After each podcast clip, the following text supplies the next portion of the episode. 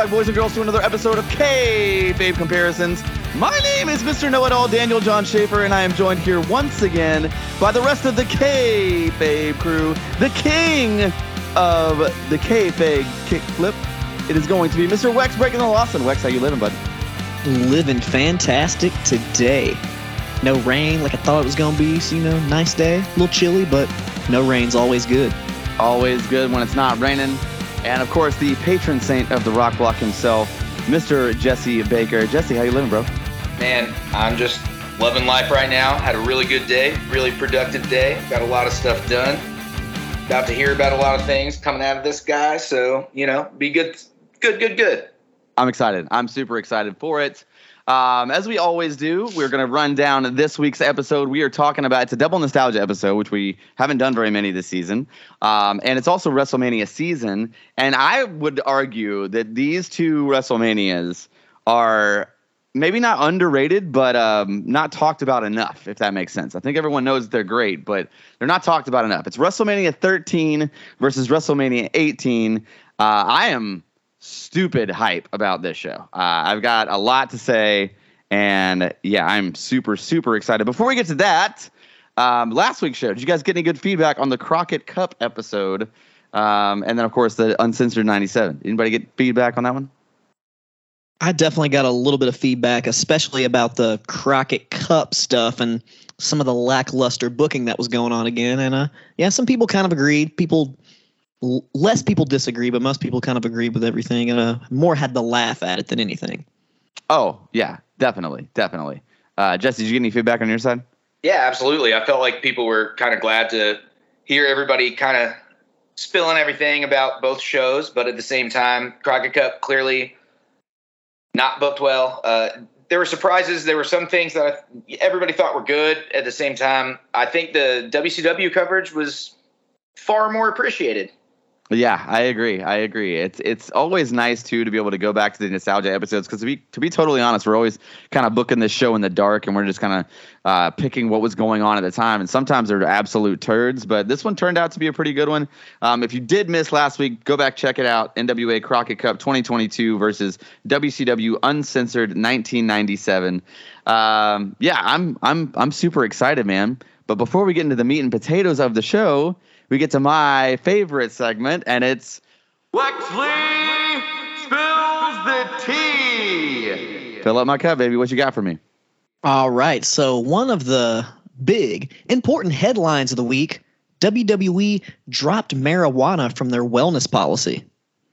Which well I think that's should. a pretty big deal because that's kind of been a big thing for years. Remember when RVD got busted when he had the title? Yep, I do. What could have been? What could have been? Totally, I agree. I mean, I think it's a it's an archaic rule. I mean, I know a lot a lot of corporate jobs now, like they'll still drug test, but they're not testing for THC anymore. Like Amazon. Um, yeah, yeah, which is awesome. I mean, I mean, it's come on, guys. Like of all things for people to be upset about, weed ain't it, man. It ain't it.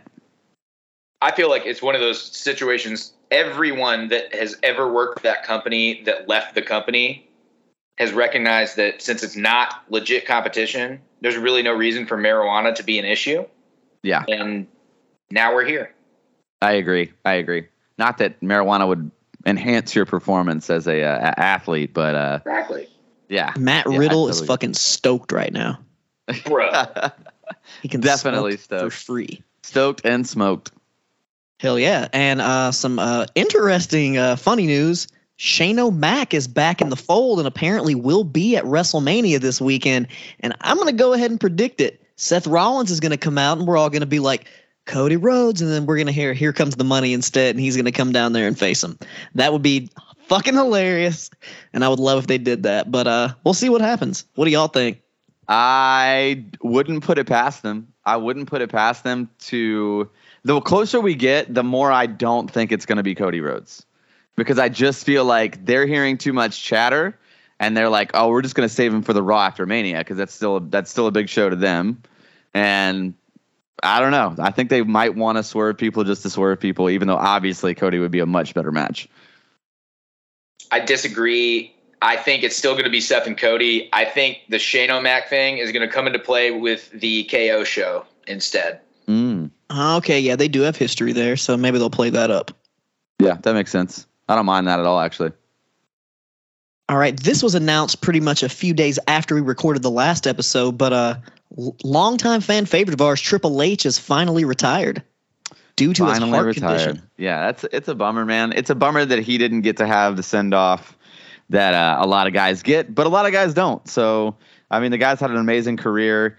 Um, and I dare say, like, it, I mean, he's, he's his career is not over. You know what I'm saying? Like, he's he's just not taking bumps anymore, but he's still very much entrenched in everything that is p- the professional wrestling business to me. So, I mean, definitely want to tip your hat to an amazing bell to bell career. I mean, Jesus, that that dude is. I mean, you could say what you want about him, but the dude could work, and the dude was a great heel. He could talk to. I mean, iconic. What more can you say? Hall of Famer for sure. Yep, he's going to have a match on both of these shows we're about to cover. Yep. I feel like Triple H is severely underrated only because of the position that he took in the office. It's the same way that a lot of people felt about Shane and Stephanie when they did stuff, except they didn't start as wrestlers. Right. I agree. I agree fully. Oh yeah. So another really big important thing for WWE news this week. The Steiners, the Steiners, the Steiner brothers, plural, are being inducted into the Hall of Fame. Wow. That's all I have to say. Wow. I never thought. I mean, that's wow. I, do you think they're going to let him have a mic? Dude, I mean, they're gonna have a speech, right? I don't know. I We don't know. I, maybe they reformat the Hall of Fame and they don't Yeah. let any. I, you know, at this point, I wouldn't be surprised since it's Taker and Vince is inducting him that no one else gets a proper induction as we're used to. Yeah. I mean, we've got Vader, who they avoided. We got Right. Sharmell, who I'm not sure how much anybody really wants to hear that speech. Like no, Point in time. she honestly, look, there's so many it doesn't make any sense. better people for like It doesn't make Sharmell. I any mean, she wasn't bad, but she was like a manager for a short period. Like I, Like, she was a Nitro- Nitro girl though. She was a Nitro girl. but I just don't. I don't know. I hope they do. I really, really, really hope they do. Yeah, I hope they get a mic too. I mean, I just want to see what he's going to say. I just feel like it's shock TV, but I, I, I want to see what he's going to say for sure. He's like Vince, even though you're an asshole, he's a, he's a fat ass. Thirty third. Uh, he would just you know start Yeah. spitting some stupid shit. yeah. Uh, but speaking of stupid shit and very funny shit, uh, noticed today by somebody, I think I saw this on Twitter, maybe somewhere else in news, some news fucking site, but Buddy Murphy's name was accidentally listed in the WWE alumni section as Bussy Murphy. Oh, Bussy. Yes. Oh, Bussy Murphy. B-U-S-S-Y Murphy. That's That's too good, dude. I don't even know what to say to that. I feel like that. There's no more. Co- like, yeah, you don't have to say anything. That joke writes itself right there. You just kind of, wow. That's a yeah. That's wild. Was that an intentional typo? Was there like some AEW hate going on by somebody on like in the editing room there? Like what you know, what was happening? Uh, I don't know. I mean, I think it's just. It probably is just literally a typo. I mean, yeah, the D is literally next Yeah. to the S on the keyboard. Yeah, it's so- probably just a regular a typo that we're all picking typo. apart. But um, but still, it's funny. It's a funny mistake for sure. Oh yeah. So yeah, we got a big fucking weekend of wrestling. We got, we got the collective, we got WrestleCon, we got Super Card of Honor, and WrestleMania. Too much, course. guys. But uh, dude, Super Card of Honor just keeps getting bigger and bigger. Just announced Tully Blanchard is going to be debuting his new client against Ninja Mack in the open contract. Yeah, and I, I mean, I don't know if Tully's is Tully still with AEW or is that Yeah. over? No, he's with. I mean, he's he's signed to Tony Khan. Is what's yeah, going I know. on. I yeah, but I didn't know if his contract was up or not, and it was just not something that we had been talked about because I mean, it Yeah. feels like it's been contract. yeah, his contract. Um, yeah, I, I don't know. I mean, I'm excited to see it for sure. Either way, whether he's in AEW currently or not, like that's a good.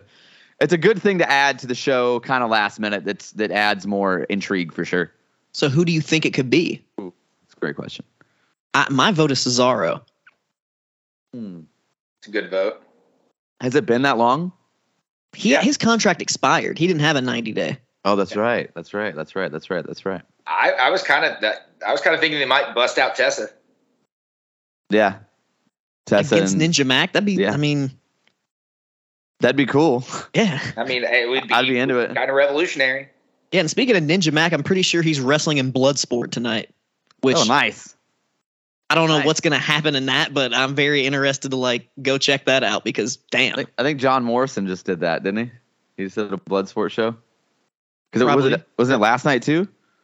Isn't, that, isn't it like a two night thing or? Yeah, I think so. I think it starts tonight or it's was it's I know it's coming up either happening today because Hmm. it's like a bit it's during the collective, so there's all those fucking shows going on all day, so I don't know the exact time, but it's happening. I know Gotcha. John Morrison and Taya Valkyrie are having a do the dishes match in some promotion during WrestleCon. What? I love that. I love that actually. That's amazing. That is fucking That's hilarious. Uh, also announced Minoru Suzuki is going to be on Supercard of Honor facing Rhett Titus, the most beautiful wrestler for the ROH TV title. Wow. There's no way you put Minoru Suzuki in that match unless I don't know. No, he's fucking winning, dude. You're he's not he's not losing to the goddamn ugliest human being that's ever wrestled. Like Fucking half of the All Night Express, who has been the one of the hardest workers for Ring of Honor for a oh, very Oh, that time. poor guy. Oh yeah, I mean he's a, he's not he's a great wrestler. He just does not have the look. My No, theory though is Minoru is not staying in the states. I don't think. So I think that it's going to wind up being Rhett, and this is their way of putting Rhett over to keep him. Phew. Man, I don't know how you put that out. That's that's a face made for radio. But what what else we got on there? Uh, well, somebody who's not getting over is Marco Stunt, and he's not going to get a new contract for AEW. They're going to go ahead and let it expire, which I mean, that makes sense. everybody saw that coming. Come on now. When you can sub in uh, Christian Cage in that in that faction instead, it, that's a much bigger upgrade. Sorry, Marco, love you to death, but I mean, I, I think Yeah, I, I think even he would a- be like, yeah, I mean, well, they had a Christian, so AEW what is just gonna do? loaded right now with yeah. way better people. Sorry, I mean Marco's Yeah. cool, but Oh no, he's great. Yeah, There's no and, Christian Cage. and, and dude, honestly, he'll he's gonna do great. He'll go back to GCW. He'll help that promotion build too.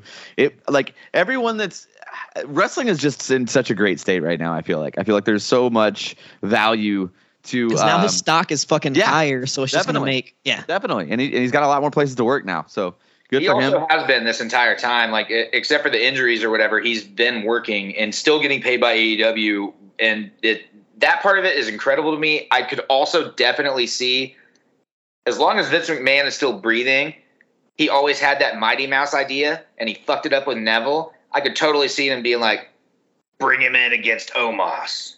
Oh god. Jesus, Oh god. definitely don't want to see that shit. No, I, I mean honestly, like what makes me cringe the the hardest is that that makes perfect sense in a Vince McMahon world. Like that that I could that sounds it doesn't sound far fetched at all. It sounds very based in reality.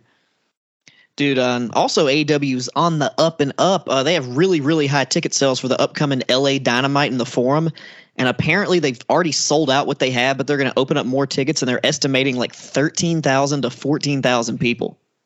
Ooh. That's like ne- that's like getting up near those Grand Slam numbers, which is insane that it's just sold out that quickly. Which, hey, props to AEW. Anybody saying that they're not drawing is clearly not paying paying attention to stuff like this and is just being biased. Because hey, Yeah.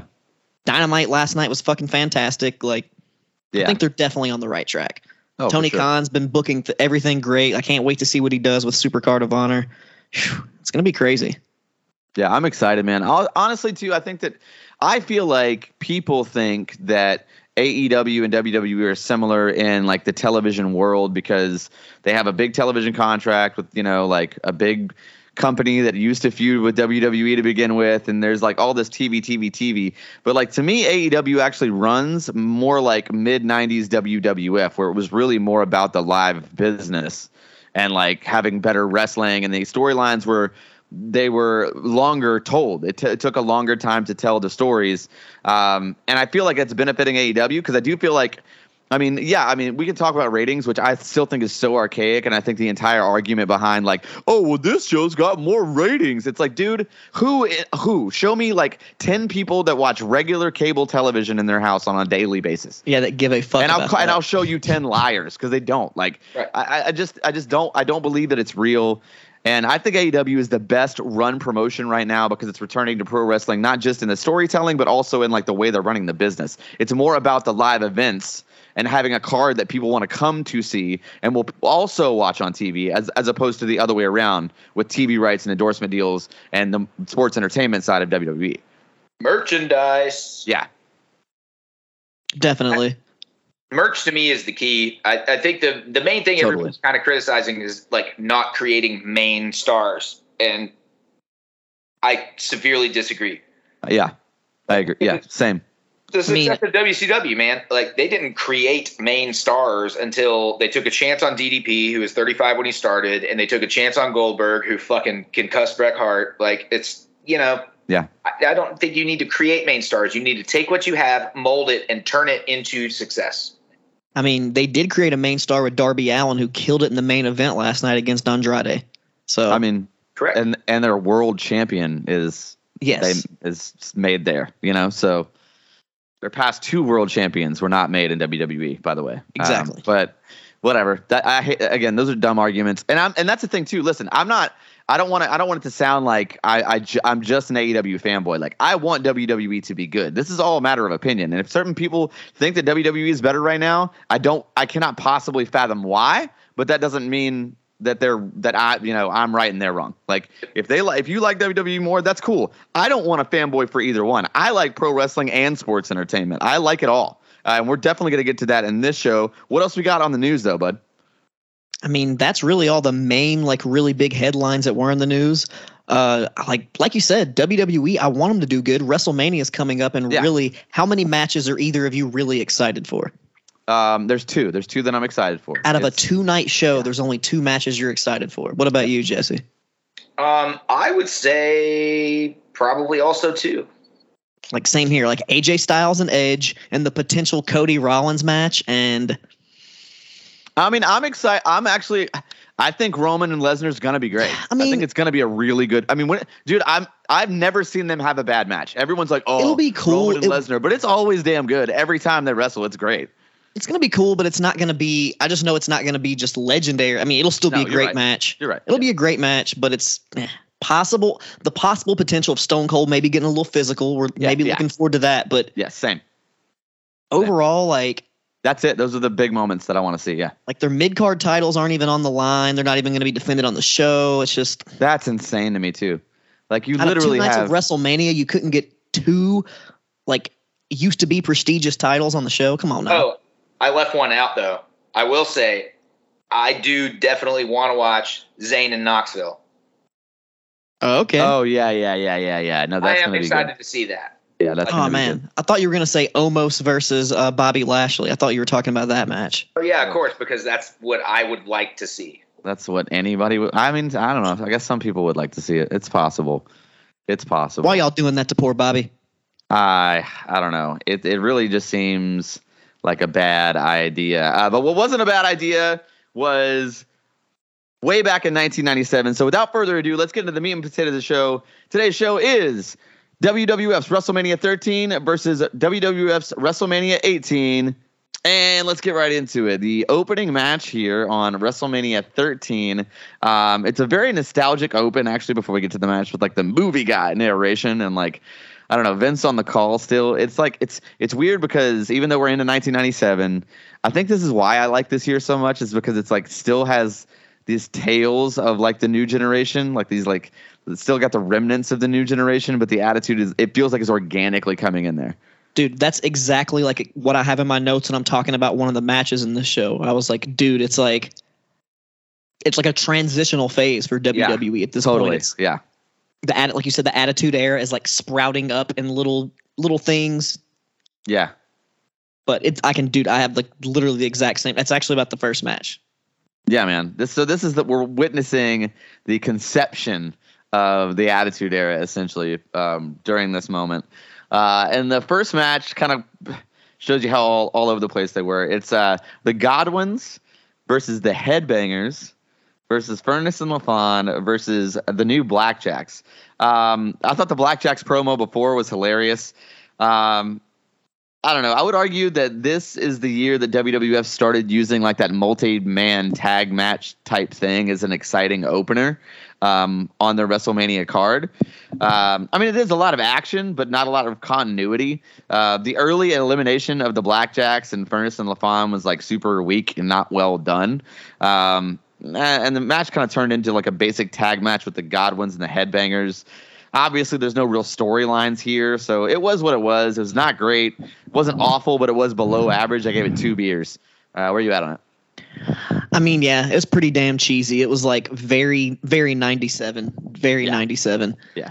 And like I said, had a little bit of the attitude era because you had because of the headbangers, really, but the rest Yeah. of the teams were that very cheesy stuff going, and it was just uh, it was okay. It was Vince on commentary to start the show off. Just hearing it, it's still weird because it's like pre Mr. McMahon. Yeah. And uh, yeah, I put eh, it was an okay match. It was just kind of too much going on for me, but I went two and a half beers, a little bit higher than you, Two and a half. Okay. because it was at least a little bit entertaining. They did some Yeah. fun stuff. Yeah. We got an ad for In Your House, uh, which I thought was really well done. The little commercial thing was well put together. It was on 420 too, if you noticed the date. Yeah, yeah. And then we get we go back live, and the honky tonk man is out there uh, in the ring, and he hops on commentary. So now we're up to four guys in the booth, uh, and the honky tonk man being one of them. So let's just say the commentary for this next match was not very great. Um, but the match here did actually surprise me. It's the Sultan versus Rocky Maivia for the WWF Intercontinental Championship. I- I feel like the Sultan character is underrated. I think I liked the gimmick. Rikishi looked physically like small, like like fast and like strong. Um, I mean, obviously Rikishi is like the Hall of Fame character that it worked out. It's not like it's didn't work out for him, you know. Um, but yeah, Rocky's not quite the Rock yet, but he's close. Like you can tell there's more attitude in in him than we're getting in the um in the character, I guess. Um, and I thought the match itself was good. I thought the finish was clean, um, and I thought it was actually slightly above average. I gave it like three and a uh, like a drop, three like right at a three, but uh, just a nice little edge over there. I do think the post match is what kept it from being any better because the ba- Backlund losing his mind was hilarious and she kind of getting his shit into, but I don't know Rocky Johnson getting there. Uh, it just it got it got too much. It got way too too cheesy, too fast, and I feel like it overshadowed the match because I thought the bell to bell in the match was surprisingly very good. Um, so yeah, I'm just gonna stick with just the flat in the middle three on that. Then where are you at on uh, the Sultan versus Rocky Maivia for the IC belt? Well, I didn't quite go that high on it. I mean, it was pretty good, but it wasn't anything amazing. Uh, Honky Tonk Man was definitely pretty funny on commentary, and I was thinking, dude, like Bob Backlund and Iron Sheik are like the two most insane managers you can have. Yeah, oh definitely, no Like- doubt about it. They're like the two most fucking psychos when it comes to just even like in normal life. You know how they are. They're crazy. Uh, and it's funny, you got some Rocky sucks chants in here. This is the pre-die Rocky die, I guess, but you got Yeah. some uh, We're getting some there pretty though. heated fans there. Yeah. And this is right before. I mean, he didn't really get that attitude till he joined the nation. That's like when he really started to break out. But his Yeah. his, this gear here is stepping it up a little bit because it's it's he's he lost a little uh you know Yeah, a little frilly things. He got a haircut. Things are looking better. I used to have this version of the Rock toy with this gear. Oh yeah, me too. Oh, I, I think I still might actually in my attic, but um, yeah. Maybe I The should see. aftermatch was pretty fun for the match, but yeah, I just uh went two beers. two beers. Um, oh wow, okay. I liked it a lot more than you did, I guess. But uh, after the match, we and all the shenanigans, we get Ken Shamrock in the back, kind of getting some promo time about guest refereeing in the submission match. And I got to be honest, I had totally forgotten that this dude was involved in the match. Like I knew he was, but the match was so good that it didn't even matter if he was there or not. And so like we'll get to It's that because he didn't like interfere or do anything Right. memorable until like Right. after the match. Yeah. Um, the promo from Hunter Hearst Helmsley here with Chyna was a classic wrestling promo. Oh, Uh. It didn't. It wasn't very good. It wasn't bad. It just felt very NWA ish, uh, almost '80s stylish. With, you know, you only need to know what I tell you, and blah blah blah. Just like really cheesy villain lines. Um, I don't know. But then the match here is Hunter Hearst Helmsley versus Goldust. I thought it was a brawl from the jump. Um, I thought Hunter was really good as a heel at this point too, and Goldust has always been solid bell to bell. But I do feel like the pairing with Dustin as a face, he at this, especially at this point, is a bit strange. Uh, I don't think it ever really worked in '98 for Goldust. I think the initial this initial babyface turn is what hurt him the most, in my opinion. Um, but yeah, this era of Goldust was I don't know, just significantly better as a heel from the psychology side. Um, I will say too that like I while I didn't feel like the chemistry worked between these two characters, the Chyna like being launched through this storyline, like the image of her ragdolling uh, Marlena is like burned into my memory. Like I just yeah, like but it's vivid, so it's like even though the chemistry between these two wrestlers wasn't that great, um, I I vividly remembered this storyline, and I think that the launch of Marlena and Chyna both being a little bit more focused helped a lot.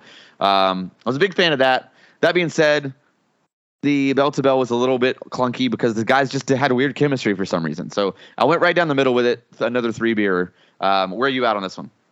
I am right there with you. A winner, winner, chicken dinner. I also gave it three beers, and uh, yeah, commentary was dogging on Triple H's nose and Oh, yeah. talking about how ugly Chyna was. Like this was clearly some of that uh, punishment from the curtain call. Yeah. Like Vince was just they were just dogging like look at that fucking nose and like basically they didn't say fucking but they were Yeah. all they were like JR said something, King said something, Vince they were all going in. They all kept making fun of Chyna. They're like, "Oh my god, like she looks like they dude, I forgot who they some guy they compared her to. They're like, "Oh yeah, if she had but uh Oh, excuse me, oh, but yeah. JR was like, "Yeah, if she put on a wig, he might look just like him." But I was just like, "Jeez." I mean, they're both great wrestlers, but uh, it just this just wasn't it. And the Yeah. Keister clobber, Jesus, yeah, the Keister clobber. he like blocked with his ass, and then he's like, "It's the Keister clobber." He's like, "I don't. Yeah, I guess that is the Keister, Keister clobber. I mean, what else would you know?" Oh my god. what the fuck? What this is would you call it? ridiculous. But uh, yeah, three beers right down the middle. Right down the middle, indeed. It seems fair. Um, after this, in the back, we get the segment, which is the classic GIF that we've now all used of Shawn Yeah. trying to type on the laptop. Um, it's hilarious. I love Shawn Michaels so much, and it's moments like this that make him the greatest of all time, in my opinion. Um, but moving on. The next match here is Vader and Mankind versus Owen and Bulldog for the WWF Tag Team titles. I was pleasantly surprised by this match. Um, I thought Owen worked his ass off, especially in the open with Vader there for sure. Made him look awesome. That power bomb was intense.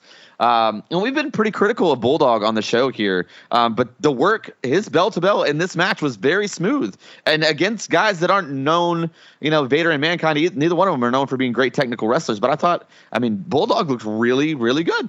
Um, I mean, it's four legends in the ring, no doubt for sure. Vader and Mankind worked surprisingly well as a team too. I forgot that they had had this moment, but it was a pretty good tag team match. Surprise of the night, at least for me. I won't say it was the best match of the night, but I was surprised by it. It did go a little too long, and the non-finish is what knocked knocked it down. The non-finish um, is what knocked it down to three beers for me, but it would have been above average if it, had just had a clean finish. Um, I still gave it right in the middle because the bell to bell I thought was surprisingly very very good. Um, so yeah, three beers for me. Where are you at on this t- WWF Tag Team Title match? I did not quite go that high, My and literally because of the shitty finish. Oh, okay. that really, that pissed me off Yeah. because it was a solid tag match, just like you said.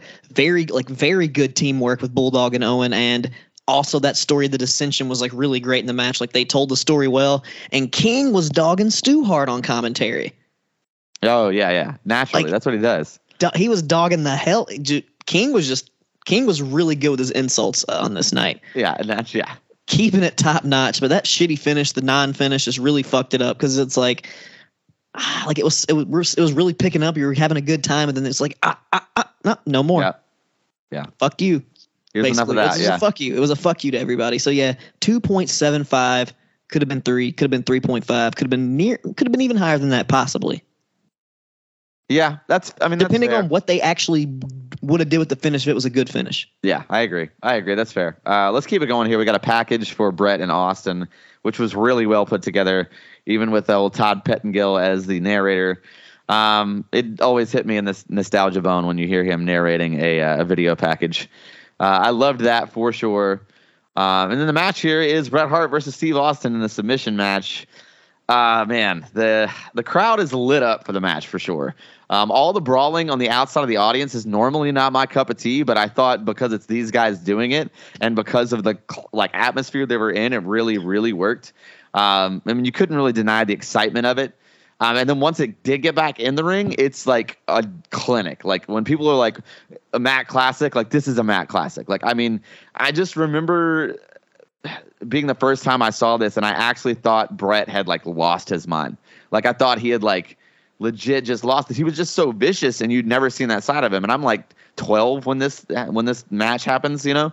So that figure four on the post for the first time that was the first time I'd ever seen it, and it looked so sick. And Austin sold like a madman. The chair shots were massive. The crowd was just locked in, man. The iconic shot of Austin straining out the blood running down his teeth. Um, it's a masterpiece, man. And if this ain't a six pack, then nothing is. So uh, yeah, six beers for me all the way. Full sixer. I mean, I'd give it more if if, if we could. Um, Wex, where you at on it? Where the fuck do you think I'm at on it? Uh, yeah, Six beers, baby. This is a 100% a six pack match. yeah, absolutely. One of the all time classics, one of the greatest matches ever, the best double turn ever. And just like you said, like, it, this is kind of funny though, because if you think about it, is this Bret Hart's real personality coming out? They're like, oh, Yeah. he's just whining. He's just a baby. Is this Yes, him just really being him? He's a baby. Because that's what the Attitude Era was all about, right? I You agree. being yourself and turning it up. And he was just, this is bullshit. Yeah. That was pretty good, right? Oh yeah, that was actually a pretty good one. That sounded kind of like him too. Yeah, and I, I, that was first try too. Uh, but yeah, dude, great. Just so many little details in this match. Just like Yeah. you said, the f- the figure four on the corner post, and uh, like you said, Austin's selling his facial, Yeah. his body language is so fucking good. He's just Yeah. so desperate. Like with every like movement, it's just ah, and just just so much emotion. Him struggling Greatest double turn in the history of the business. Like being able to do that in the ring, bell to bell, without even cutting a promo, is insanely difficult. And those I know. guys pulled it off perfectly. And this is like when he's really starting to do is like really becoming stone cold. Like Yeah, the, he's you know not doing many middle fingers, but he gave a couple middle fingers in the match, and like yeah, you know, just dude super fired up. And then the fact that he wasn't supposed to bleed, the blood is really what push, It pushes that pushes it to that six pack level. Yeah. because that intensity, like you said, like when he's oh, just it's all running down his face, like it is just so gnarly. It's just such a, just a just the, amazing. visual in my head. It's like every time I think about like when I think about Stone Cold, that's what I think about. Think I about think color. about him fucking being the toughest SO. This is Yeah, what earned him the moniker the toughest SOB. I want to say because And I'm pretty sure Bret cut him. I'm pretty sure Bret is is the one that cut him, which to me is like- super impressive. Just amazing, just an amazing fucking match. Every, I'm sure you've seen this match before. And then Bret Hart, if you watch it, he did a very Crossroads esque swinging neck breaker in the match. Yeah, he did. He and I was just like, dude, there's so much, just so much layers to this match. Just great shit. Match of the night for this WrestleMania oh, for sure, Oh, Zero doubt. hundred Yeah, percent. Yeah, yeah, yeah, zero doubt. Yeah. Whether you're a Stone Cold fan or not, like I'm not even a really big Bret Hart fan, but I love this match. Yeah, it's a great one for sure. It's a great one for sure. I also thought too that not only just with the match, but Bret backing down from Shamrock after solidified the heel turn because that's something Bret Hart would have never done up until that moment. Um, and so I don't know, such a great match, great iconic booking.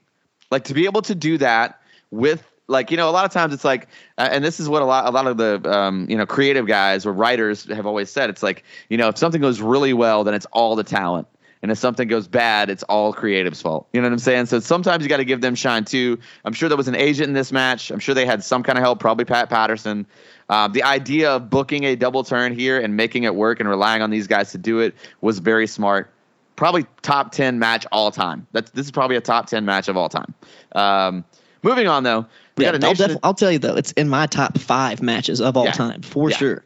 Yeah, no doubt. Um, Nation of Domination got a promo in the back here on the LOD and Ahmed Johnson. We're not going to spend too much time on this piece of shit. Um, it might be Ahmed Johnson's best performance, which isn't saying anything at all. Um, hardcore's kind of new at the time, so the crowd was still super hot for it. Even the weakest hits that we would consider like uh, like this match would have never worked in any promotion today. It was just so weak with the shots, but I guess like weapons and all that was still kind of new at this point in 90 early 97. Um, yeah, I don't know. I thought it sucked. Uh, I mean, I guess it's really hard to follow, you know, Bret and Austin, but it's just lots of clutter, lots of stutter steps, missed spots. Crowd loved it though. I hated it. I gave it a beer and a quarter uh, just because the crowd liked it quite a bit. Where are you at on it? No way. I literally, again, have the exact same rating, a beer and a quarter. And if you guys listened to the podcast last week, we covered WCW Uncensored 97. And was this their answer to Yes. Public Enemy versus Harlem Heat? It because it was the same bullshit. Yeah. Uh, commentary Was not as good. wasn't even close to the WCW level, but it was still No. pretty good.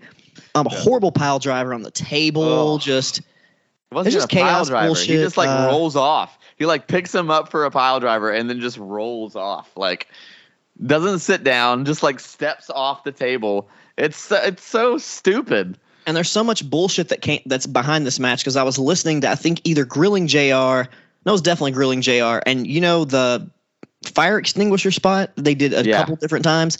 They used the wrong fi- the, the wrong fire extinguisher twice. That's why they start like coughing on commentary and like somebody have asthma over here and you see how dusty it was because they use like the chemical shit when they're supposed to use the other one that just sprays like the air Yeah.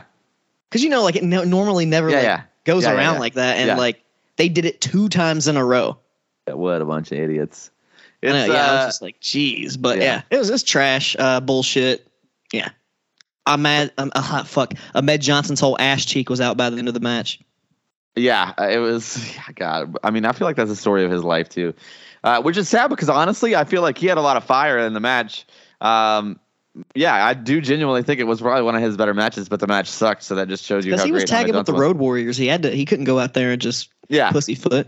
yeah, but the Road Warriors aren't. This is not the same Road Warriors of the '80s for sure. Yeah, but he, he has that respect for him though. You know, it's Totally. like Oh, yeah, yeah, you got to go sure. out. He's got to go show out for them. I get it. I get it. I get it. Well, uh, speaking of showing out, HBK gets a full blown entrance uh, just to come out on commentary um, for the main event. Which you know what? Listen, Shawn was an asshole at this point. I get it, and I can understand now why people really hated it. But to this day, I still love it. I still love. I don't know. I just love the cockiness of it. Um, yeah, it was just a weird segment too. Bret got out there too to get more heat in the like after entrances, but before the main event, which made no sense. Like it's like this is not the time or place for this dude. promo I really didn't happen. like that shit. It was horrible. And uh, dude, like you said, Shawn was super over. They had Oh, a yeah. sign. I saw a sign in the crowd that said the HBK Cream Team, Oh my good. and they they they filmed it like you know like did it. And then Vince McMahon called HBK Prime Pork. I don't know if you uh, heard that on commentary. prime pork. He called him Prime Pork, My and I was like, Jesus, what the fuck is going on here? And King was just heeling super hard on HBK, like talking shit about him, and like. You know, we call Kurt Angle Perk Angle. Like, what is Shawn Michaels like Peel nickname for this era? Because he oh god, he was just I as don't ba- know. he was like Perk Angle, but he was the OG Perk Angle. No, he was taking Somas, man. Like No, Soma Kurt, Kurt Angle was also taking somas. He said Yeah, that, but but Somas was were that those were HBK's pills of choice. well, I'm just talking about the first wrestler to be on pills and just wrestle his mind out and just have great performances. Gotta be Shawn. Gotta Yeah, be he was the, he was the OG to do it. The OG. paved the way for old Perk Angle. Um, no, we love both guys on the show. They both, but they both figured it out, man. Both turned, Oh, yeah. their lives They're around. both and both had great now. awesome second halves of their careers too. Um, yeah, but same can't really be said for the match here. It's the Undertaker versus Psycho Sid for the WWF Championship. Uh, I mean, for the match, it's two big men. Um, they you could tell that they they were both giving it all they had. Um, that doesn't always mean that your best is good enough, and I think that this is the case of that. Um, commentary I thought was genuinely very good. I thought they did a really good job of trying to get Sid over, and I thought it, it really worked. Um, it seemed like Sid was giving his best effort, at least. Obviously, it's two really big guys, so unless you're both really ultra athletic, it's not going to look that great, and that's what it was. I don't even think that the match was poorly worked. It was just the spots felt awkward. All spots felt awkward.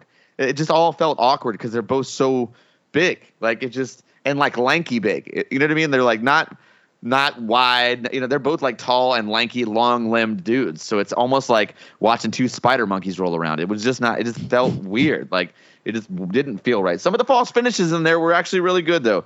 Um, I don't know. It's still below average to me. It was too long for what it was. There was all the interference spots were too much. The whole Shawn Bret thing was too much. Below average to me. Um, two beers. I gave it two beers. Where are you at on it? Dude, I was not a fan of this match at all. Like, it was a fucking awkward start from the beginning with the Bret Hart thing. Yep. And there was just too much focus on HBK and Bret Hart in this match. Like, Oh, it agree started off totally. focusing on them. Like, Shawn got his own entrance, and then Bret Hart interferes twice. Like, what the fuck is going on? And like you said, clunky is the best word to describe all the spots in this match. Like, Oh yeah. Clunky. That's the perfect because it was just like they would. It just didn't look right, and like they were fucking bear hugging for way too long. Just, just not Yeah, fun. like not too much out. shenanigans. Like honestly, I was more interested in the commentary exchange between Jerry the King Lawler and HBK. Like that was more exciting than what was going on in the ring. Like Yeah.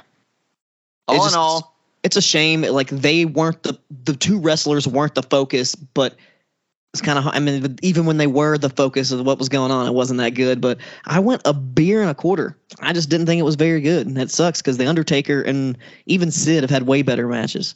I agree. I agree fully. I mean, the story of this night is definitely Bret and Austin, and that's the way it should be.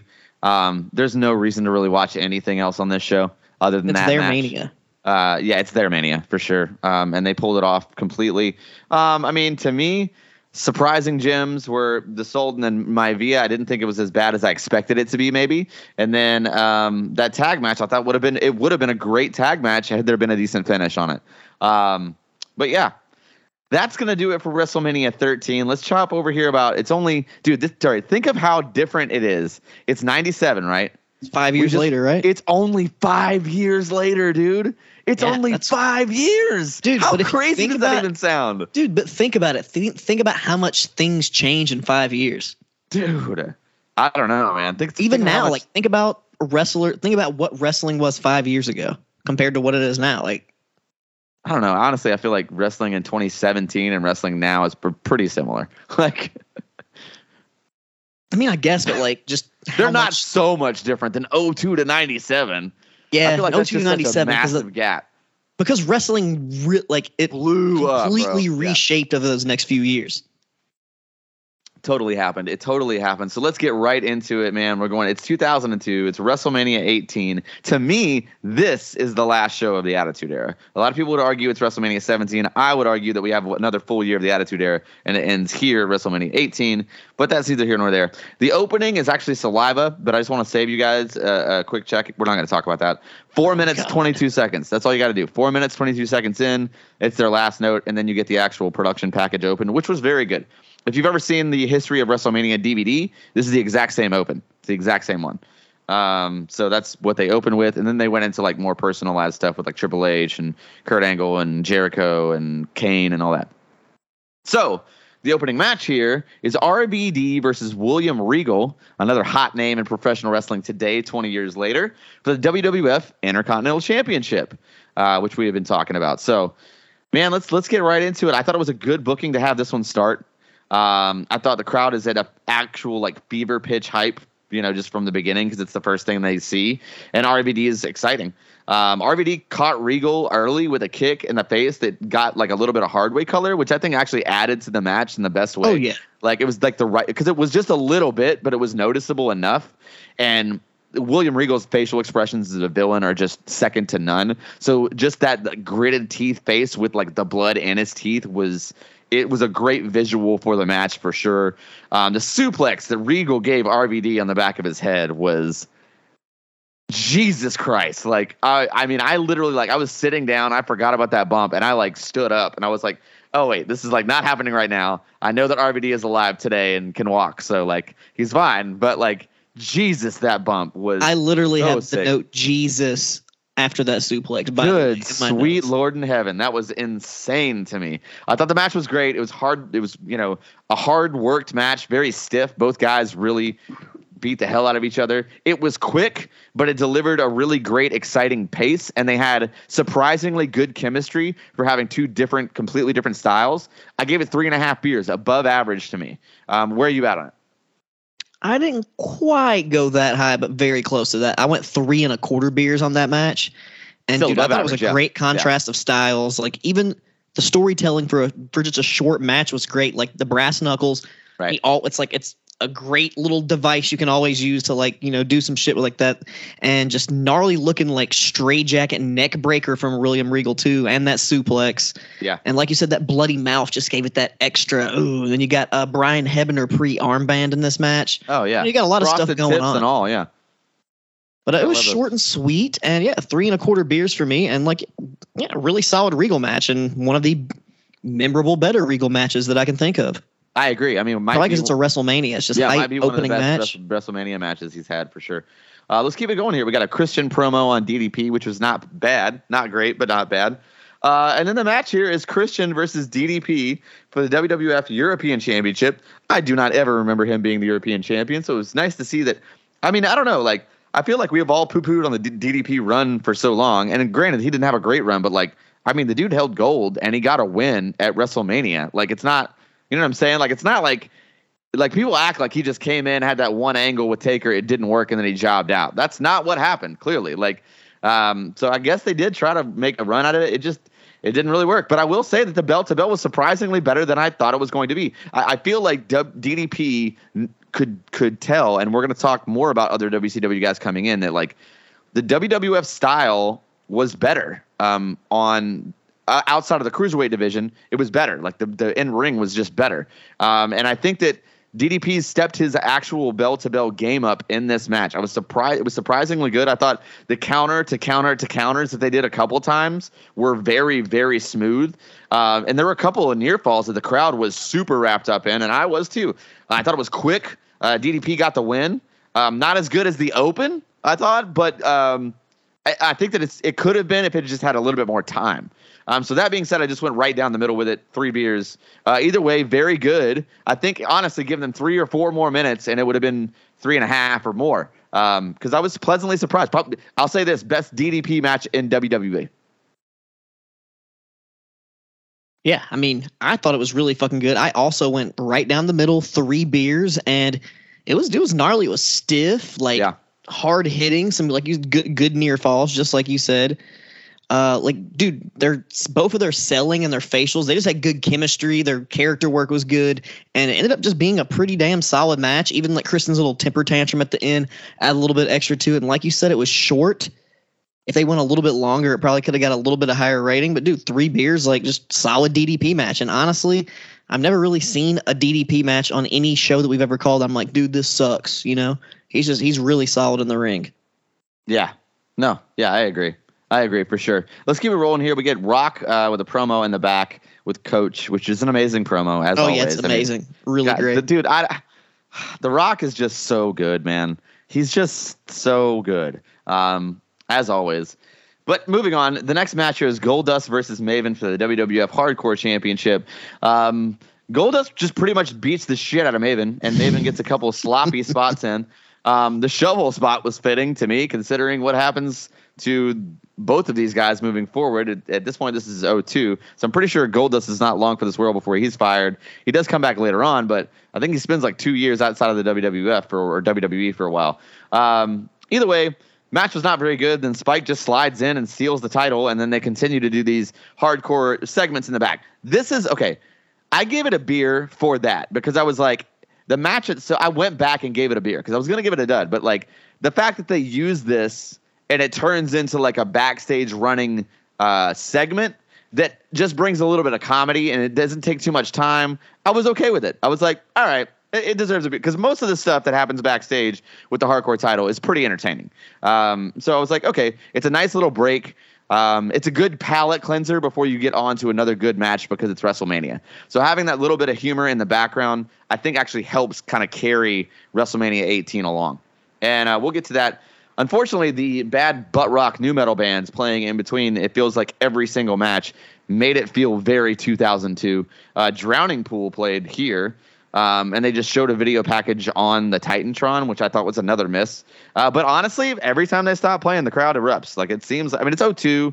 I will say that at the time, Drowning Pool and like, you know, Saliva were massive bands. Like they were like top 40 on the charts bands. like horrible though. yeah, for sure, for sure. But I mean, like it would be the equivalent of having like, um, I guess like a Bad Bunny, honestly, or like yeah. But, but having not them, much else to say about that match. I didn't give you my rating, but I only gave it a beer too because it was just another fuck fest. Oh yeah, basically. yeah, yeah, yeah. Yeah. And uh, honestly, right. the funniest part about the whole match was uh, Maven goes for the drop kick when Goldust is oh. holding the trash can, and he just completely misses it. Like or Gold and then Goldust Dust just proceeds to beat the shit out of him more. Like, and I was like, all right, well that's fair. I mean, you have one job. It's a big trash can. Just drop kick the trash can. Like it's not that hard. Uh, and I agree with you. An outrageous amount of butt rock on this show. But like you said, dude, those band like drowning pool, let the bodies hit the floor. Those in O two, they yeah, were over, like they were over, over yeah, for sure. In 02, Oh man, they were massive. For I can I can attest for sure. I was wearing JNCOs, I had frosted tips, and I was listening to really bad music in 02. So I can hundred percent say for sure they were very popular. Um, we did get more hardcore title stuff right after that, and I again it was entertaining. I enjoyed it. Um, Angle came out and kind of cut the promo too, which was solid. I feel like this Kurt Angle Kane match was kind of rushed to be put together. It's like, oh, we don't have anything for these guys. Let's put them in a thing. Uh, and it wasn't really a very long feud, or not even a feud at all. Um, where are you at? Let's let's go ahead and have you kick, kick off here. Kurt Angle versus Kane. I mean, honestly, it was kind of cringe just hearing Jr. talking about Kane's head trauma the entire match. Yeah. And honestly, I wouldn't be surprised if old Glenn Jacobs doesn't have a little CTE from all them head fucking shots and chair shots. Oh, for sure. But uh, I mean, Kane was taking some stiff bumps, and they were working. They didn't. They they did what they could with a short amount of time, and I, they really, you know, like I said, they did what they could with a short amount of time. So I went two beers with it. It's just uh, hearing that head trauma shit like excessively just kind of got old, and, and it just wasn't. Eh. It is what it is. Two beers. It is what it is. Um, I, I actually I gave it two and a half. Um, I, 'cause I Okay. did I did actually feel like Kane's bell to bell was very solid. I thought he wrestled really well in this match. I Yeah, mean, like- granted, you're wrestling Kurt Angle, um, but also too like this is my favorite gear. This is my favorite Kane gear. Um, the mask, the like tank top, like kind of sheer, like I don't know. He just looked like a badass. I think this is the peak physical Kane. Um, and I oh will yeah, say, it's I like all- tank top Kane. yeah, me too. I think Tank Top Kane's my favorite. I think it's because he's in No Mercy that way, and No Mercy is my favorite Mhm. game of all time. And the like, I don't care who you are, but like when you played No Mercy, the first time you saw that choke slam where he like slaps him and then lifts him up, it's it was like, oh, like I'm gonna be Kane from now on. Like that, Dude, I've done that for years. I even taught my little niece to go like for the choke slam. to Oh go. yeah, yeah. You got to. You got to get the slap on the throat before you even go. It's the slap first, then you move the arm, Yeah. then you do the slam. But everyone moves the arm too. It's like that's part of the move, which is just so fun to me. Um, yeah, I agree though. I mean, you know, it was what it was. Um, I thought there were some really good high spots though, really good near falls. Um, again, I think the main issue is just not lack of story there. But let's just keep it going. Hurricane kind of gets his segment with the hose in the back before Godfather catches him. I thought this is the highlight of this whole hardcore angle. It was super funny. It was very um, sophomoric and very like dick joke friendly. But I don't know. I, I still think that shit's funny, and I'm not going to apologize for it. So, um, yeah. Then we got a package for Taker and Flair. Very well put together. Such good writing. I think this whole feud between the two of them leading up to this match was booked really well. Um, and the match here is the Undertaker versus Ric Flair, no DQ match. Where are you at on it, Wex? Dude, the crowd was going fucking nuts for like the first five minutes, and all they did was just throw punches. That's literally all they were Yeah. doing, and the crowd was just going fucking unglued. And like once Flair got a little color, you know, they just, you know, Flair did his Flair shit, and I feel like you know, like they kind of like mentioned it, like Flair thought his in ring career was over, but after he had that match with Vince, like dude, this match was fucking great. It was like a good old Southern style wrestling brawl, and him and Taker went out there and killed it. I thought it was really good. I went 3.75 beers. I, I really enjoyed it. I didn't quite hit that four beer mark just because the type of match it was. And, you know, Flair's done this type of match way better before. But for his age at this point, dude, him and Taker, they fucking, they went out here and killed it. Oh, dude, I thought, yeah, I mean, it was like a perfect uh, Flair style match. Yes. Yes, that. And I think that that Flair, I mean, I know that, you know, if you listen to the podcast or, or, or you know, read any of the dirt stuff, if you're into this backstage stuff, which clearly you are, you wouldn't be listening to the podcast. Undertaker really wanted this match to happen. Like he he as soon as Flair came into the company, he was like, I want Flair at Mania. I want that to happen. I want it to happen. I want it to happen. So I think that he knew that he could have he could be a great foil to a, a babyface Flair, and he was. I thought this was a really great match. First real match Flair had back in the company, and I'm not because you can't really count the Vince Rumble thing. That's more of just like a fight. Dude, Flair in this match just sold his ass off, and he did all the the Flair spots, all of them, well, all the same ones you saw in the 80s and 90s, well. He didn't mess them up. It was very similar to like Shawn Michaels at SummerSlam 02. Like it's that's very similar to the way it all worked out. Like he, it's like he had no time off. Like it was just, it was perfect. I would argue that outside of the HBK matches, this is Flair's best Mania match. I would say that outside of, you know, I mean, I think this is better than the Macho Man match that he had. Um, I, I really, I mean, I, Mm. I, I I mean, love yeah, because it was bloody and just gnarly. It was a good old, it was a NWA style Flair match. Yes, and it's hard hitting and it's no DQ, but it stays in the ring. It's a banger, dude. Two legends with gas still left in the tank. I absolutely loved it. I love the finish too, where it's like at this point he's American Badass Taker. He's not doing the tombstone anymore. You hadn't seen it in months, and that's how he ends the match. I mean, like, I get that if you're just going back and watching it in a bubble, that doesn't really might not make sense to you, or you might not yeah, care but about at this that. point he was a it had been different character. probably well over a, yeah, well over a year since we had seen the tombstone.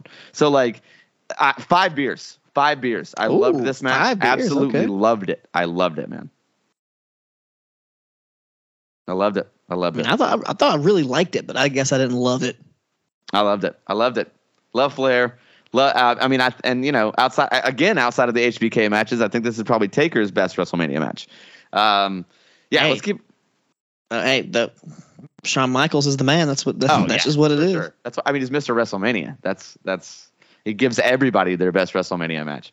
Um, Booker T in the back here with Cole um, on his match with Edge. I don't really remember this angle happening at all, and there's probably a reason for that. Um, let's get to the match here. It's Booker T versus Edge. Um, I, I didn't mind it. It was a couple couple rough spots for sure. That hurricanrana off the top was a rough botch. Um, it honestly felt like their timing was off more than anything else. Uh, it was kind of a, just a, a quick crowd pleaser too. That didn't very, get very much time. The people were hot for it, but it was kind of too short than to even be down the middle. It was so fast. I feel like I gave it two beers. I was like, I mean, I want. It's like right when I felt like they were kind of getting into a rhythm, the match was over.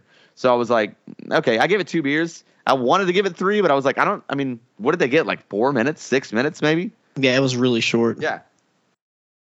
And I, I went a little bit higher. I went two and a half beers on it. And like you said, like as soon as it was like, yeah, it's, it's heating up, you're like, Yeah. ah, welp. Uh, Yeah. very anticlimactic. Uh, Yeah. It was Booker's first Mania match. So, and Edge, I knew since Edge was in Toronto, he was going to win because isn't that's is that his hometown? Yeah. Yeah, of course. I mean, I, I know he's from Canada. I just didn't know it was his hometown. Well, I but think yeah, he's from Winnipeg. I'm not sure. Winnipeg. No, that's no. Only people from Winnipeg are Jericho and Kenny Omega Oh, that's right. Yeah. and Don Callis. Yeah. But uh, yeah, it was a solid, but it could have been better. I've seen both of them have way better matches, and they're both guys who can kind of do comedy or serious and kind of mix it up. So like, I guess that's like one thing that kind of worked for the feud because the feud was dumb as fuck. It was over a shampoo endorsement in Japan, a, a sponsorship, like a commercial. Yeah. Yeah, That's what they were so. feuding up. Like, so it was pretty fucking dumb. Uh, two and a half beers. Uh, Booker T and Edge's careers only went up from here. Yeah, yeah, Bo- both of them. Uh, they both improved. Um, careers that didn't go up after this so much. this was kind of the tail end of a yeah of uh of the both participants actually Yes. moving forward. It's uh we get a package for Scott Hall and Stone Cold. The package was better than the build was. Like it's like all the moments they used in the package, like if you watch them on Raws or whatever leading up, they weren't that good. Um, but the package made them look good. Um, so you know, well done there. Uh, but in the moment, it wasn't. I don't know. Felt it, it felt very mid card, which is crazy considering it's Steve Austin in 2002. But it felt very mid card. Um, anyway, the match here, yeah, it's Steve Austin versus Scott Hall. I did really like the O2 NWO entrance where like they're like it gets grainy and it's black and white only when you're on them. Even when they cut back to Austin in the ring, he's still in color, and then they cut back to the ramp and it goes back to like like I was that's that's like really good production. Like that's some Kevin Dunn smart shit right there. Like um and then there's all this weird sound after the music goes off too when it switches back and it's like it's almost like I don't know. It's really well done. Kevin Dunn, hats off to you. I noticed things like that. I appreciate it. Um, yeah, I mean, Austin just beats the piss out of Hall for like the first five minutes until they kind of settle into a decent back and forth. And again, man, RIP, dude, the Scott Hall punch is just so, so good. It's the best punch in the business. Um, and Austin's still throwing his arm every time he got hit, which made it look even more devastating. Um, it's it's great too. What I notice uh, the more we cover these Stone Cold matches is that like where he doesn't change his facial expressions a lot to sell like a lot of other main event guys do. He like crazy moves his body when he gets hit or like uh kicked. I mean, he's like throwing his arms or you know what I mean? Like cuz face kind of stays the same, but he so over exaggerates and moves that like it just works for the match. And I thought this was really good. Um, honestly, I felt like the match was way, way better than I remember it being. Like maybe it's just that that people have kind of shit on this angle so much that I convinced myself that it wasn't very good. But watching the match, it was a really good match. I thought the interference worked. I thought it was well booked. I really enjoyed it. I ended up giving it four beers. I was like, this was way better than I thought it was going to be. Way better. Scott Hall looked really good. I thought for some reason I was going to see it and it was going to be like, oh, he's he sucks or whatever. He's missed a step, but he looked great. And that super stunner, the double super stunner finish, golf clap, bro. Golf clap. Four beers. I you could even you could talk me into four and a half. To be honest with you, Dude, where are you at, Wex?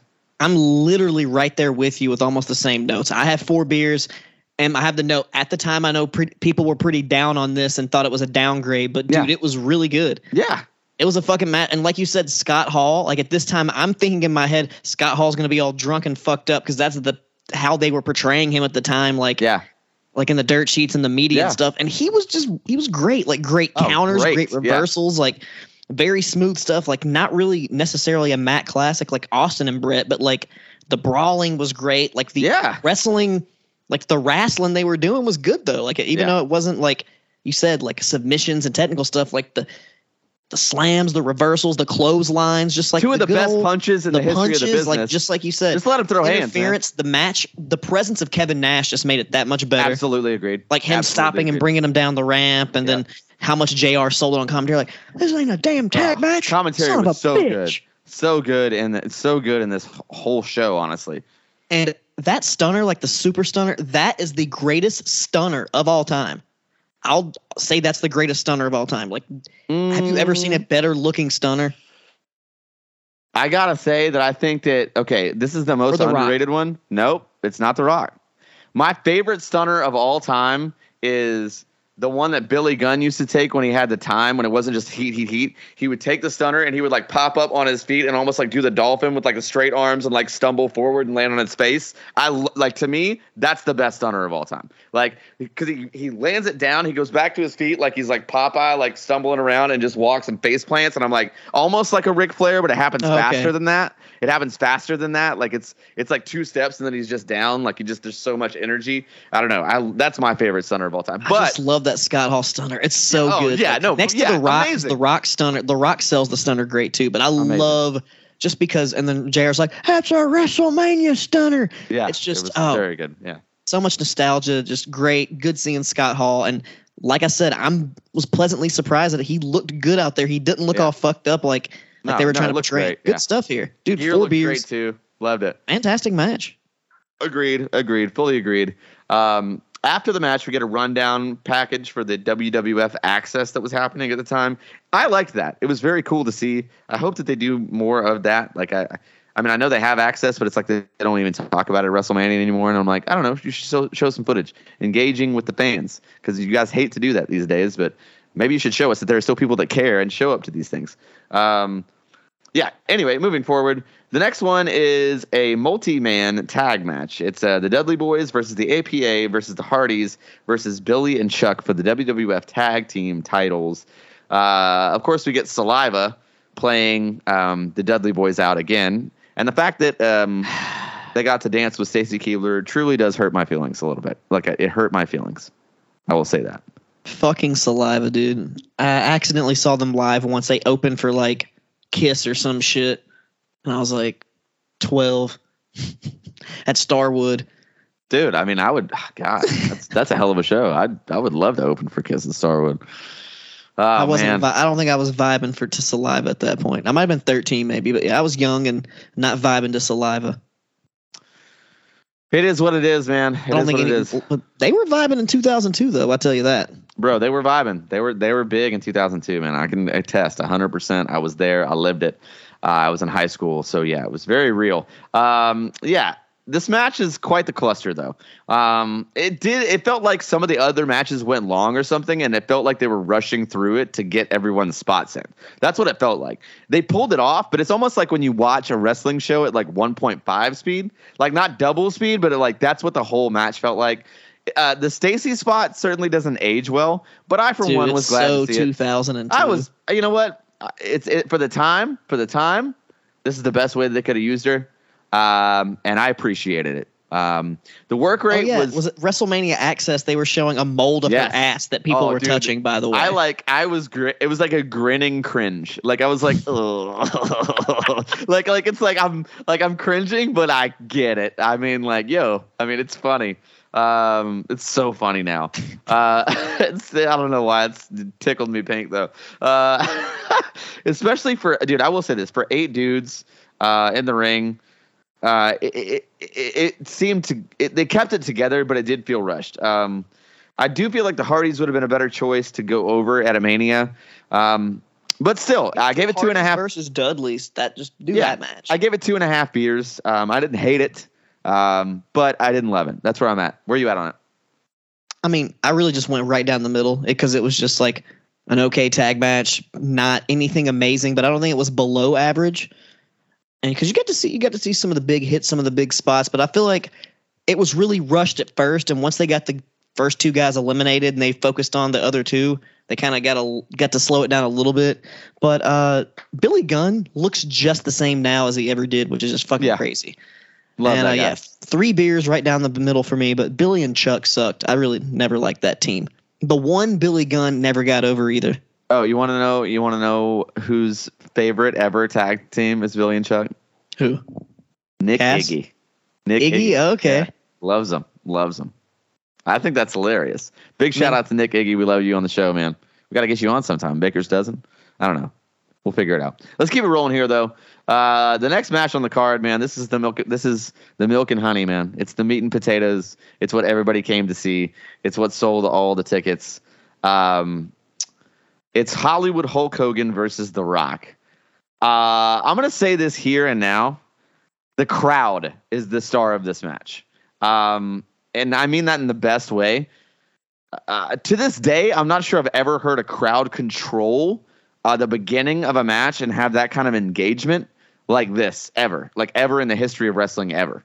Um, I mean, this is a sports entertainment match for sure. It's punches and kicks. It's a couple bumps here and there. It's Hulk Hogan. You know, it's it's Hulk Hogan at, but it's Hulk Hogan at like his very best. Like this is better than any match he ever had in WCW, even Yeah, if belt to belt. actually trying. Yes. Oh my God. Like, dude, the level of engagement there. I mean, regardless though, you got to give the devil. I mean, listen, we have all, we've both shed our personal feelings about Hulk Hogan as a human being on this show, and probably will continue for the rest of time. But And you have to give the before we knew about any of that. It doesn't mean honestly. Like I'll say this: it doesn't matter. The dude is the. There would be no. He's right. There would be no WWF without him, and like no, we would not be here without a Hulk Hogan for sure.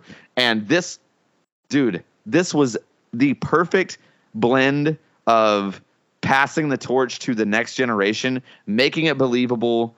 Um, the selling, dude, the selling, the selling, the selling. Both both dudes. Like, it's not a five star Meltzer bell to bell clinic, but this is a six pack of a sports entertainment match all day. The moment to me, the moment that's that the icing, the cherry on top is after all the bullshit, after the NWO comes down and Hogan's back to being a babyface and they they beat down Hall and Nash and they have their pose moment. The moment is to me during all of that, The Rock is The Rock, right? Like he is still, you know, the pie eating, like you know, like he's still that guy. He's still in the moment, right?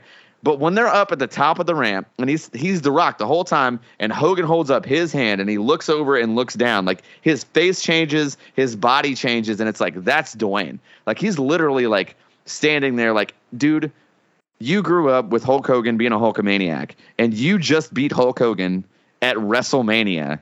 Like I, I feel like that was the beginning of the end. I feel like we just saw real Dwayne realize there is nothing bigger than this. I'm, it's never gonna be bigger than this, never. And that was like, all right, I gotta find something else to do. Like I got, I gotta find. Maybe I should just give this movie thing uh, my full go because I've done everything now. I've, I've done everything, and that was, yeah, this is it, man. Six beers to me. Where are you at, Hogan Rock? Dude, I'm right there with you. This is a fucking six pack, all time fucking classic. This is one of the all time epic WrestleMania matches. I feel like this is our generation's version of like Hogan and Andre, like how big yes. it was. Oh, totally. like the Bigger. just like you said, I've never seen a crowd that electric go like that. And just like you said, what else could The Rock do after this besides, you know, wrestle Stone Cold one more time? But even any of his matches with Stone Cold were never this fucking hype. Like never. as dude, as soon as Hulk Hogan started hulking up, Like It was insane. I thought the crowd was hyped before. Like they started fucking losing it. people in the front if you watch this back eh, there is not a single body that is not up maybe even jumping up and down Yeah, I jump it's like just- dude. it was like- insanity dude it was insanity Yeah, hulkamania these two was guys who are, running like, wild bro. commentary that they show that every time they go by, they are just literally jumping Yes. up and down every like it's crazy um, like dude, like big boot leg drop, Hulk up, dude. Fucking, I, I lost it too. I was just like watching, like, dude, this is nothing fucking fancy, simple moves, but super effective selling. so just, good so and only good. two people like The Rock and Hulk Hogan could even do this. oh yeah like, You there, like, there's No. nobody. I mean, Nobody. Stone Cold and Hulk Nobody. Hogan, maybe. Nope, I don't think they could have done it. It would have been too different. It would have been too different. It would have been too different. I think that this is once in a once in a lifetime, dude. Like it's just mean, it was no, too. A literal once in a lifetime, Yeah. not twice in a lifetime, Yes. like John Cena. Yeah. I mean, listen, I like John Cena now. We've been there. To me, John Cena doesn't touch even The Rock or or Hogan or No, or Austin. He's not. I mean, he he held. I mean, he's a big name, and he I, I respect everything he's ever done, but he's not in the same talk. He's not in the same conversation. He's just not. He's not. Yeah, I, I will agree. He's not even close to like my Mount Rushmore Not at all. and like Stone Cold, The Rock. Like, I mean, come on now, come on. Let's now. keep it rolling here. Unfortunately, there's more matches after this, which is silly. There, Yeah, which been that's kind of what makes the rest of it kind of a bummer because why was that not the fucking main event? I agree. So we have All a I'm palate. So next we have a palate cleanser, which is uh, Trish versus Lita versus Jazz, right? For triple threat for the women's championship. Um, this is another one that I feel like the work. Okay, for the work rate in the women's division, these are the three best possible women you can put in the ring. I agree with that. This is pretty damn high on the card. If you look at it in lay of the, of the land, this is 2002. We're still we just had a spot where we, where Jeff Hardy slapped Stacy Keibler's ass and, And then kissed immediately her and then shoved her off kissed the- her and shoved her off the apron. This is just that's where we, we are. However, we still have you know you have Trish, you have Lita, you have Jazz, and you put them in the semi-main for the women's title, and this is another situation where I feel like kind of like the tag match where it's like something ran long, and they are trying to get all of their shit in. Oh, we know exactly what ran long. Yeah. Oh, we know exactly what ran long. Yeah. But yeah, like it was like 2.5 speed again, like you were saying. Yes, it was just so fast. It was so fast, and it was rushed, and it was cluttered, and the, even the finish was just uh, felt abrupt and almost out of nowhere. Um, I mean, I'm glad that you know Trish got her, her moment or whatever, but it, it was too fast, and it was not their fault at all. Uh, but I couldn't go more than two beers again because I just felt like it wasn't. I can't. I can't rate it even in the middle. when It's that that that brief. Where are you at on it? I went two and a half beers, pretty much almost right there with you. And the same way we did the other one that was too fast, essentially. yeah, it was just it just too, yeah, literally like you said, too quick, and it did just suddenly end. The crowd did not give two fucking shits about this match. Yeah. They were dead as hell, and, I, that sucks for them. And I was thinking about like why doesn't Jazz get talked about more like Trish and Lita does? But I know like now why because she has like had a concussion lawsuit with WWE and some Oh, other shit yeah, going yeah, on with them. And uh, she didn't really like that whole diva direction they went, and I don't think she was probably Don't, would even don't blame her. Yeah. yeah, and she's she's a wrestler, and Lita did a little bit of that diva type stuff, but she never really fully leaned into it like uh, Trish Stratus did. Oh, I can fully agree with that. I can fully agree. Now here we are though. It's the main event of the evening. It is Triple H challenging Chris Jericho for the undisputed championship. This is back when they still had the two belts too before we went to the one unified. It's the WWF title with the big gold uh, WCW title. Um, man, okay, so I just think that they should have not had the women's match at all, or cut something else off the show. Maybe even the tag match, um, or maybe just cut all of the hardcore stuff out and put, um, or maybe cut like Booker and Edge. I'm not sure. I don't even know where you cut because there's tons of Hall of Famers on this show. But I really feel like it should have been, you know, you do that tag match and then you have the title match, and then the show closes with Hogan and Rock. And I feel like there's ways to do that in the storyline with having that happen. I can understand that the rumor has that the politics were both Jericho and Triple H were feuding with each other backstage as well, just shitting on each other all the time. It was a political nightmare between the two of them. But they both were adamant, like, no, it's Mania. we're in the title picture. We're going on last. Period. Like we're we're closing the show. Um, so I guess it's on them. Um, but yeah, I mean the match suffered just because of placement on the show because it was a great match. It, was it's a great match. I mean it's I would say because of where it's placed, because of where it's placed, it got four and a half beers. That being said, it should have it would have got five and a half. It would have probably, or maybe even closer to a six, if it had been placed in the right spot. But four and a half beers, it's a great match. I mean, Triple H, Chris Jericho at the height of their like peak physically, and I don't care what anyone says about DX, about anything else. This Triple H, this is the most over as a babyface that dude ever was ever. Like he was the crowd was very into him. But yeah, O2 Triple H, like you're you're correct. O2 yeah. Triple H is the most over babyface Triple H of all time. Yeah. He's pretty much a heel for the rest of his career after that. Yeah, and honestly, he's a. By the time we get to SummerSlam, he's a heel already. You know what I mean? Like, it's just it's crazy how it was. It was so short and not well put together. But like, yeah, he was very over in O2 as a singles babyface.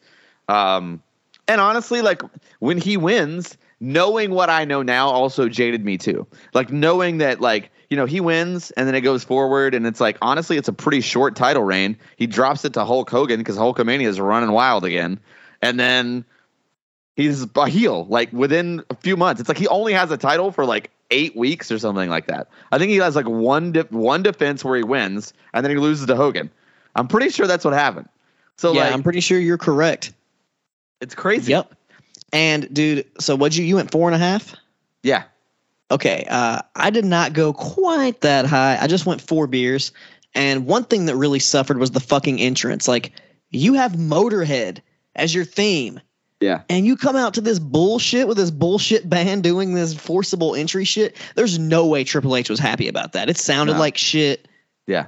It was trash. Not and good. they weren't even like this wasn't even drowning pool or saliva. Like I don't yeah, know fuck yeah. this was. Yeah, I, yeah, that's what I I didn't.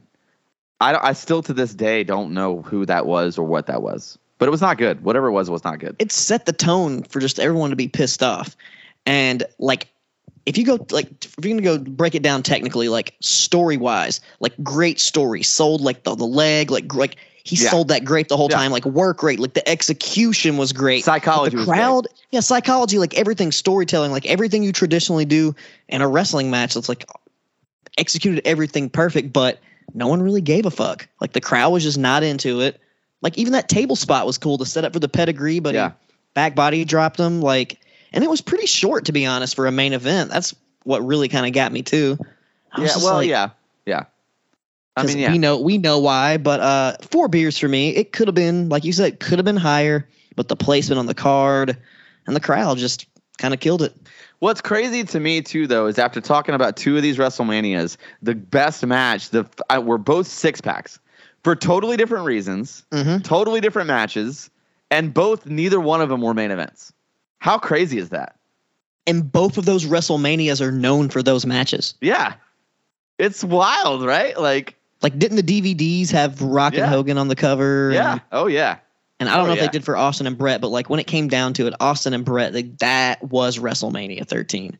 Definitely. I mean, definitely. I mean, especially when they, because I mean, especially in '97 when like home video and like VHS was still very popular. Like all the marketing once the tape came out was Bret eh, at Bret and Austin on the on like the cover of the tape. Oh well, then there it makes sense. I mean, and even though some people might disagree, which I wasn't, I'm not the biggest Bret Hart fan, but you could say that that's kind of the Mount Rushmore of like WWE, like the four stars that like you yeah. know really yeah. put the company on the map and made them made them what they are today. Yeah, no, I agree. I like feel those, like that makes sense. Like Hogan was the '80s, Bret Hart was like more the early '90s guy, and then Stone Cold and The Rock were the late '90s, early 2000s, and then Hulk Hogan came in and wrapped it up and sealed it all back off. And you know it's crazy how Triple H, uh, you know, lost the championship to Hulk Hogan Hulk Hogan was the technical last ever WWF undisputed champion. And that championship was, you know, the big gold belt and the wing, winged eagle technically combined into one. Yeah. And those were, he was so synonymous and iconic with both of those belts. I just think that's a cool way to wrap that up.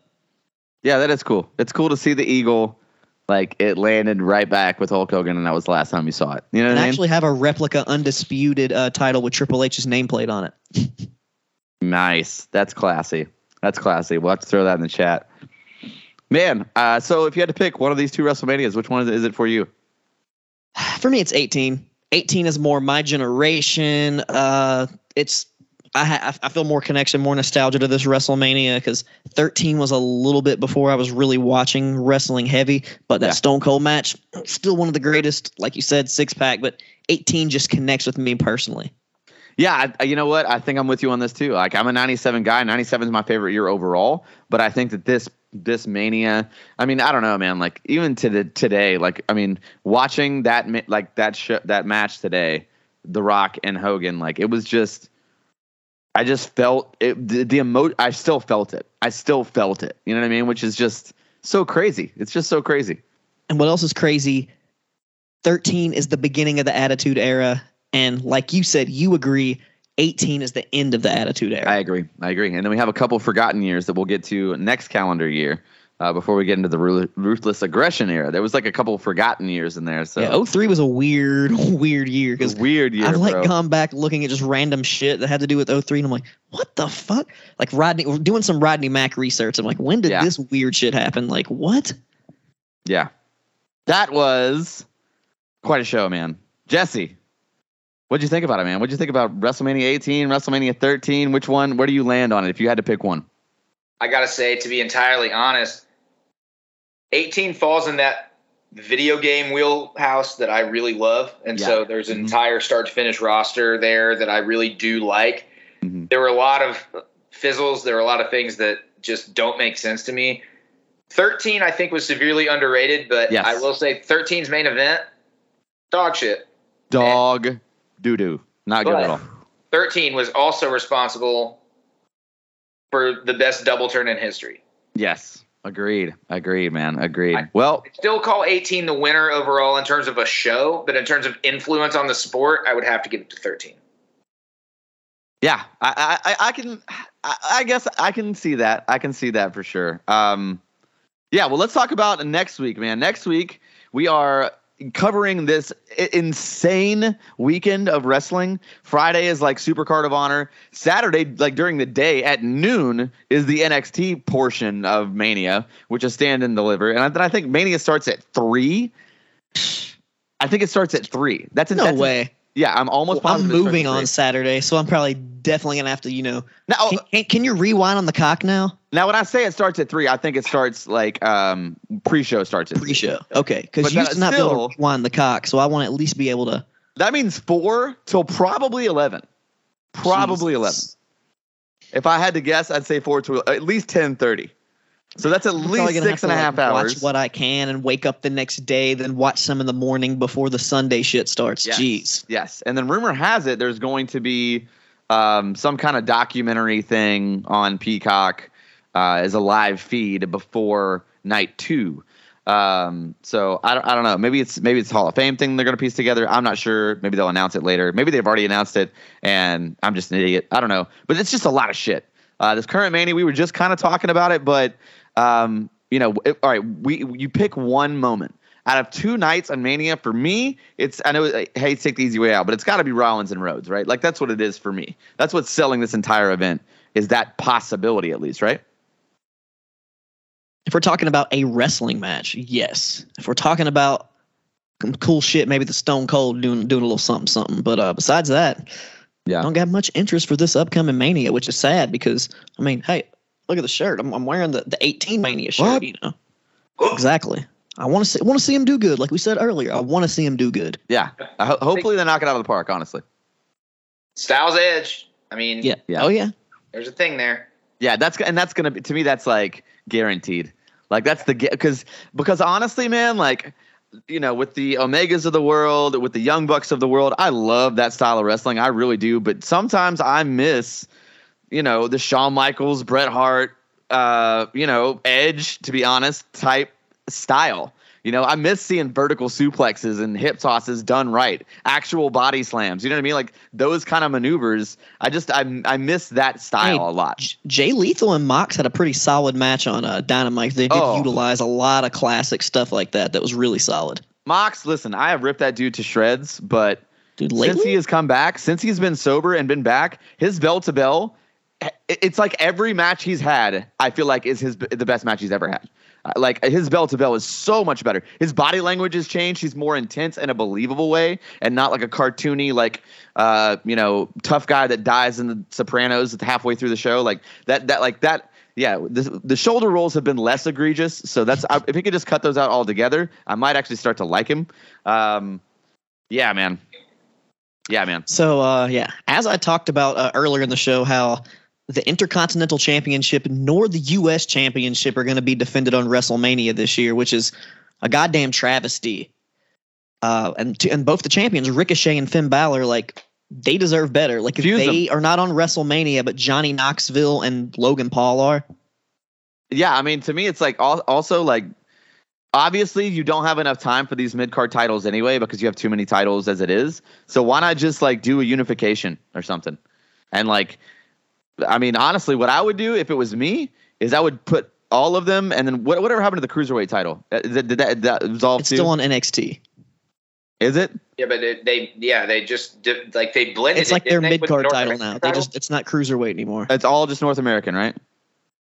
yeah I think they unified them.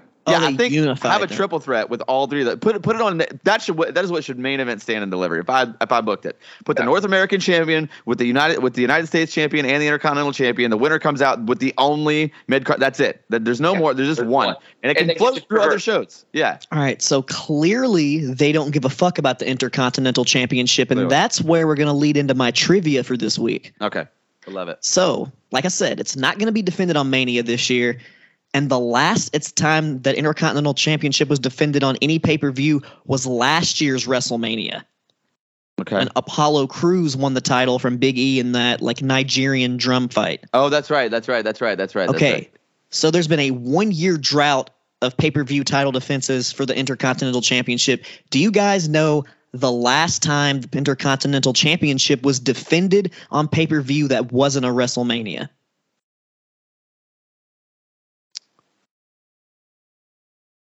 Night of Champions 2019. So close, so fucking close. Is it 2020? Y- Your the name and the year are slightly off. Oh, it's Clash of Champions. Uh, 2018. No, Clash of Champions 2020. 2020. Wow. Jeez. I was gonna And say it was actually a really awesome triple threat ladder match, if you remember, during the uh, pandemic era with Jeff Hardy, AJ Styles, and Sami who? Zayn.